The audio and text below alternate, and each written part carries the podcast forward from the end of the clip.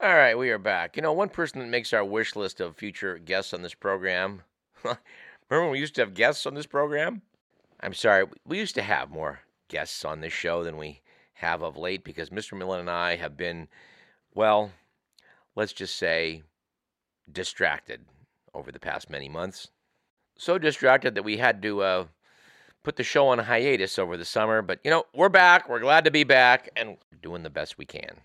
And, you know, I was listening to Armstrong and Getty, which, to my horror, are now heard in the Bay Area on the powerful beacon of KGO radio.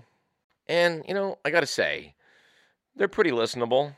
But as they keep tossing out these, you know, right-of-center fastballs at the audience, I found myself asking repeatedly, where are they getting this? Where's this coming from? We try to make an effort on this show to cite sources. We also try to make an effort to find sources that we think are legitimate. When Mr. Miller and I first started doing radio, pushing 2 decades ago at this point, we realized that we had zero experience in journalism. But it seemed pretty apparent at the time that neither did Rush Limbaugh, and he was on 800 stations. After listening to that clown bloviate, pulling facts out of thin air and going with them, we thought, well, you know, if the bar is set that low, we can do this. And thankfully, we still are. We do sometimes speculate on things, but try to distinguish between what are speculations and what are things clearly grounded in facts and figures. And we say something that's wrong, as we sometimes do. We like to go back and issue a correction. And while it's true we live in an information era at this point, I think that's pretty undeniable. It's sadly also true that the information quality is not always good. There are such things as fake news. We don't think you're going to find most of it in the direction where the fingers of Donald Trump are being pointed, but it's out there, believe you me. Well, you don't need to hear that from me. You know that's true. But I got to say, I'm pretty depressed to look at something like, you know, CNN, or at least CNN.com, and take a look at what's in the headlines and realize that, man, this is getting tabloidized. I suppose I could cite about 1 million examples to go along with that, but I'm going to pick one that comes from the world of astronomy, which is a pretty hard science. I mean, astronomy, a lot of astronomy is a branch of physics, which is, of course, the hardest of the hard sciences. At least it is so often described as such. But here's an item that was, well, it was in a lot of different places, but the source I'm going to cite is NBCnews.com. Here's the item. The mysterious object known as Planet Nine that many astronomers believe is waiting to be discovered in the outer reaches of our solar system might actually be a black hole no bigger than a bowling ball. And I do have to pause and just chuckle over the dimensions being provided for the mini black hole. Not a beach ball, mind you, not a softball, but bowling ball. That's what the mathematics whizzes in physics have decided would be the size of what's being called a primordial black hole. Now, proponents of Planet Nine, like Mike Brown at Caltech, who we do want to get on the show, have pointed to the unusual orbit paths of some asteroids, comets, and other bodies out beyond Neptune, which appear to have been influenced by the gravity of an object up to 15 times more massive than planet Earth. And so far, scientists have not been able to locate that phantom object. But a new study by theoretical physicists proposes that Planet Nine could actually be a primordial black hole, which means it couldn't be detected by visible light or infrared telescopes. Unlike black holes that are formed by collapsing stars, primordial black holes are thought to be small, superdense clumps of matter that formed in the aftermath of the Big Bang. Their existence, however, has never been confirmed. Co-author James Unwin from the University of Illinois at Chicago said, "The discovery of a giant planet in the solar system would be an extraordinary discovery, but the discovery of a primordial black hole would be immense and even more spectacular." Why doesn't he just call it super-duper spectacular? Wowie, zowie, imagine a primordial black hole. One that allegedly might be rolled down the alley of the Cloverleaf Bowl. I don't know. Physics is the hardest of the hard sciences, they say, but yet when you get down to this quantum physics stuff, the whole world gets fuzzier and fuzzier and fuzzier. You know, might there be a primordial black hole orbiting the sun? out there past Neptune? Yeah, sure, you know. Anytime you see a news item with May in it, you know that, well, you know things are not nailed down. Let's do another one. Let's talk about things that may be bad for your health. This is a new one. This actually is somewhat alarming. We hope this one turns out to be a primordial black hole. But the fact is, National Geographic is reporting that scientists have found another reason to avoid fast food. The chemicals in its packaging, polyfluoral alkyl substances, are water and grease-resistant chemicals that are used in burger wrappers, pizza boxes, and other containers. PFASs, which are also used to prevent stains on carpets and upholstery. Nice, nice. Keeps your carpet from staining and your pizza box from making a mess. Well, these things are known as forever chemicals because they can take decades to break down. In a new study, researchers looked at PFAS levels in blood samples from more than 10,000 people. The scientists found 5 commonly used types of PFASs in 70% of the samples and noted that participants who had eaten fast food in the 24 hours before the blood test had noticeably higher levels of PFAS than those who hadn't. Several studies have linked the chemicals to health issues such as cancer, thyroid problems, hormonal changes, and weight gain, but it remains unclear exactly what level of the PFAS is bad for the body. Study author does note that it does make sense for people to try to reduce their exposure. Guess so. We do need to be grateful, of course, that your pizza box is not likely to stain your carpet.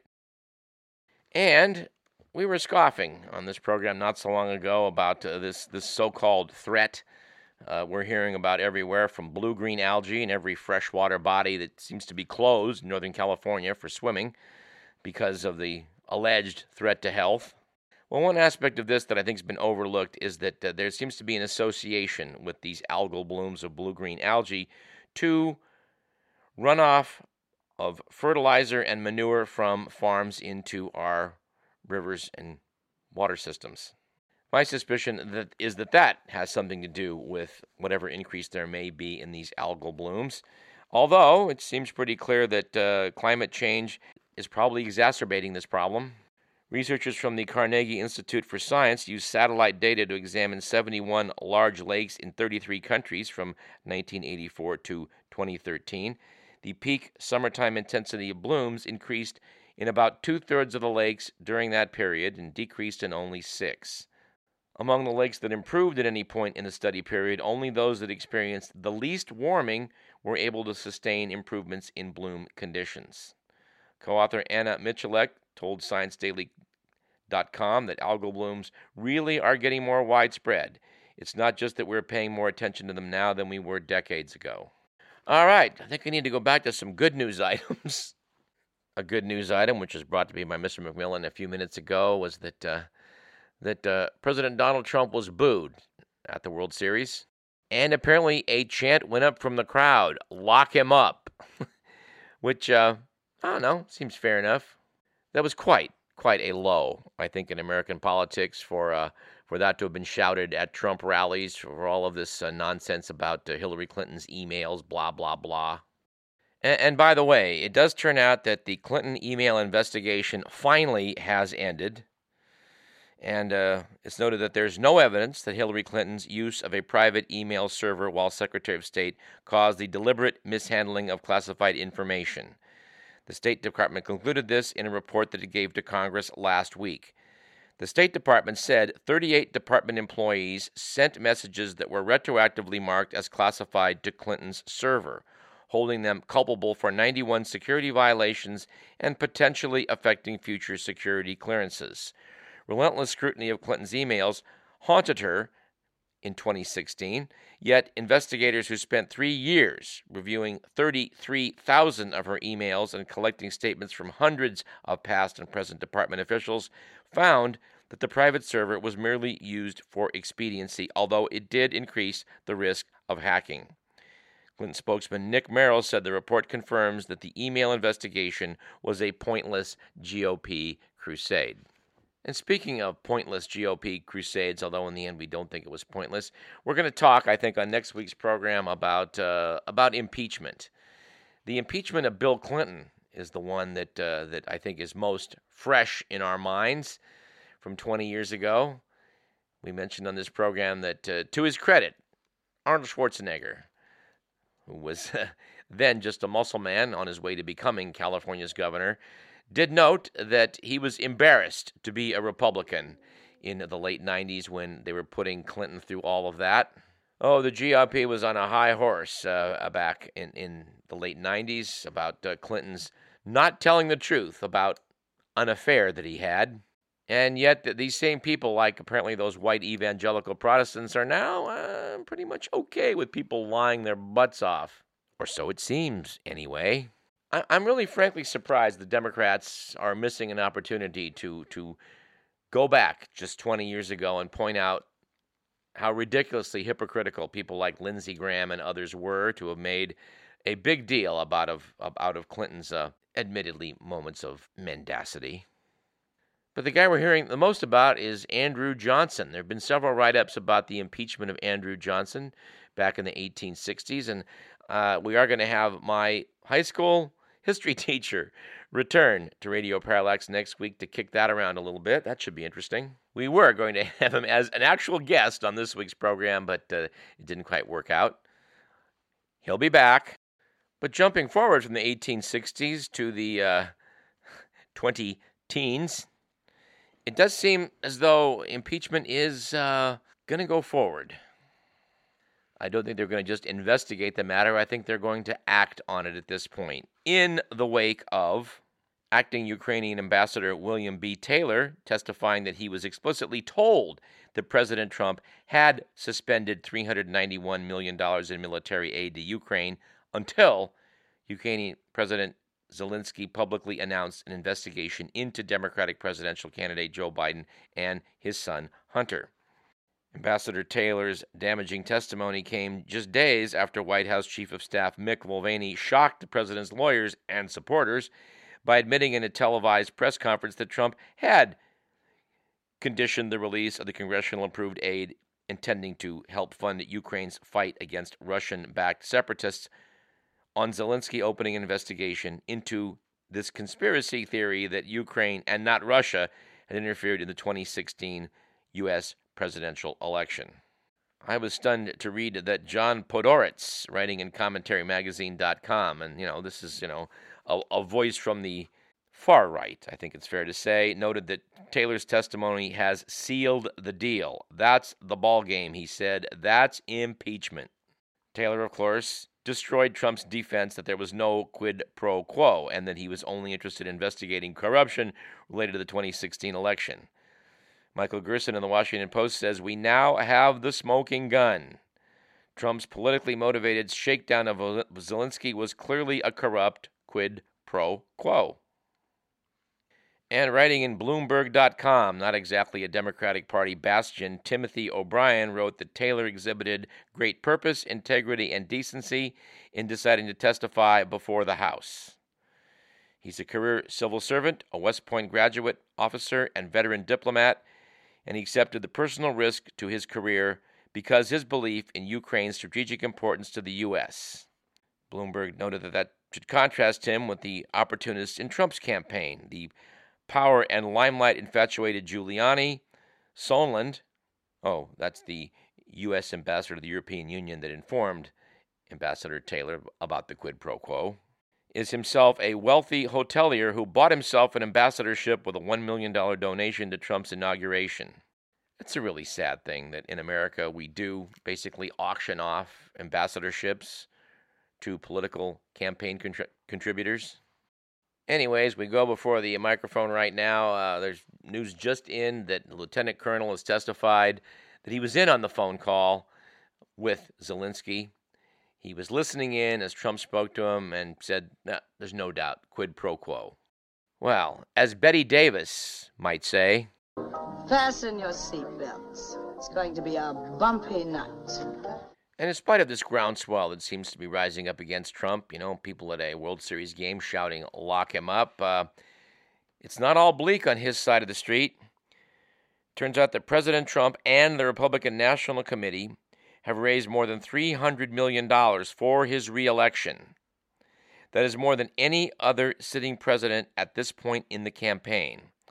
Trump's campaign and the RNC have about $158 million in cash on hand, nearly twice as much as President Obama and the DNC had at this juncture in 2011, according to Politico.com. Politico.com also notes that the GOP has spent $6.3 million on impeachment-themed advertising on TV, Google, and Facebook since Nancy Pelosi announced an inquiry on September 24th. Democrats have spent just $2.4 million, and progressive organizations are trying to raise more. And speaking of this unsettling confluence of political money and the use of high tech, social media, Facebook, Google, etc., to further their ends. How about this? Article in New Scientist by Donna Liu notes that fake videos created by artificial intelligence are now so good that filmmakers are taking note. The Israeli tech firm Kani AI is one of several companies cashing in on so-called deep fakes, using the technology to edit videos into different languages. The firm is currently using its AI to dub advertisements and messages from celebrities for audiences in different countries. It plans to use the technology for television shows and films in the future. Deepfakes makes it easy for people with a bit of technical know-how to create fake videos. So far, they've mostly been used to make pornographic films involving celebrities or to create videos where well-known figures appear to say something they haven't. Kani AI, for example, created a satirical deepfake of Facebook founder Mark Zuckerberg that went viral last June. I did not see that. Did you, Mr. McMillan? I did not, but I would like to. I think we should check that out. The firm's technology requires a voice actor to provide replacement audio.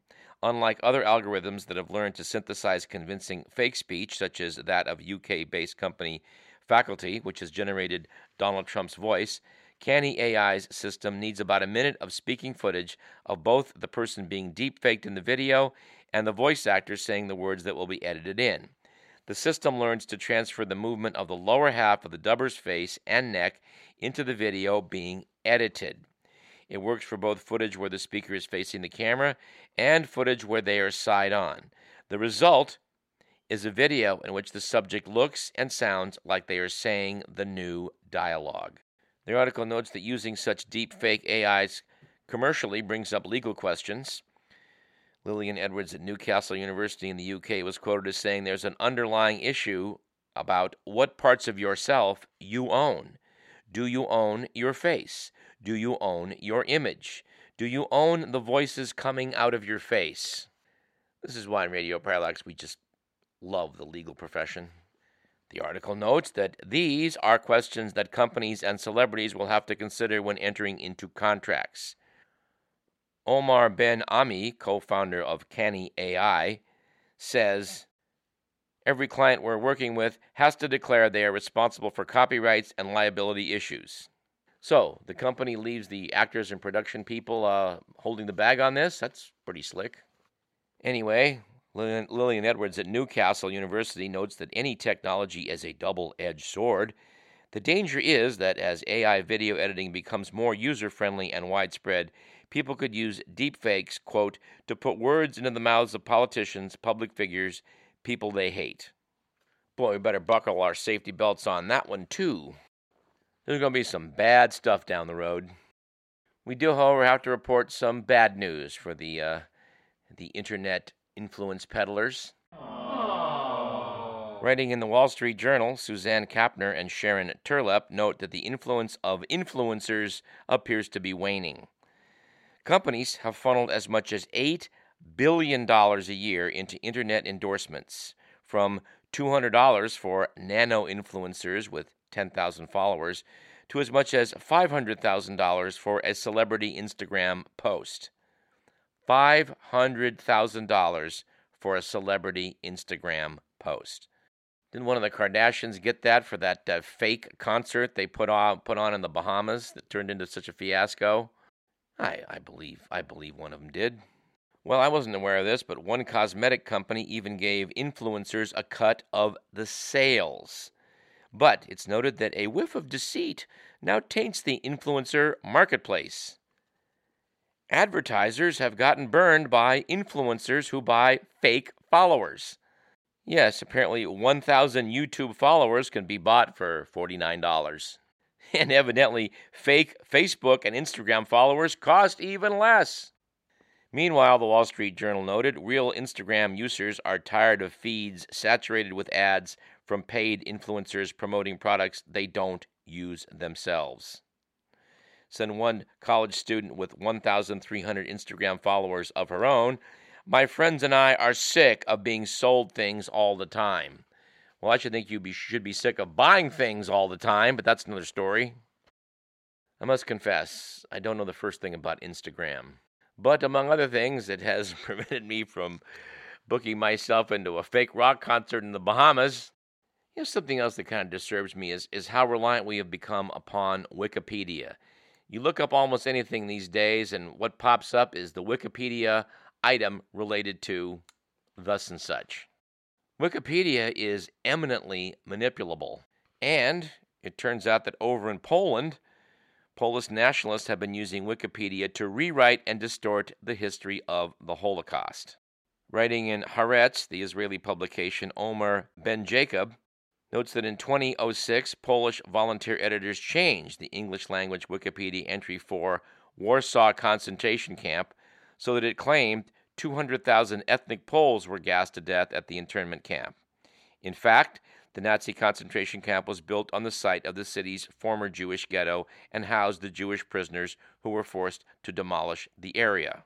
No Nazi gas chambers ever existed in Warsaw, yet the camp's fake history remained in the online encyclopedia for nearly 13 years and got inserted into dozens of other Wikipedia entries on Nazi crimes. These edits pushed the revisionist history invented by Polish nationalists, which posits that Poles in general, not just the country's Jewish population, were the main victims of the Nazi occupation. Haaretz notes that the number of victims is not an accident, since 400,000 Jews were murdered in the Warsaw Ghetto and some 200,000 Poles were killed in the Warsaw Uprising. If Poles can come up with 200,000 more victims, then their suffering equals that of the Jews. And in other not-so-good news involving the Nazi regime, there's apparently a movie out that's currently being touted as an Oscar contender. It's titled Jojo Rabbit, and one of the main characters in this satire is apparently a lighthearted portrayal of Adolf Hitler.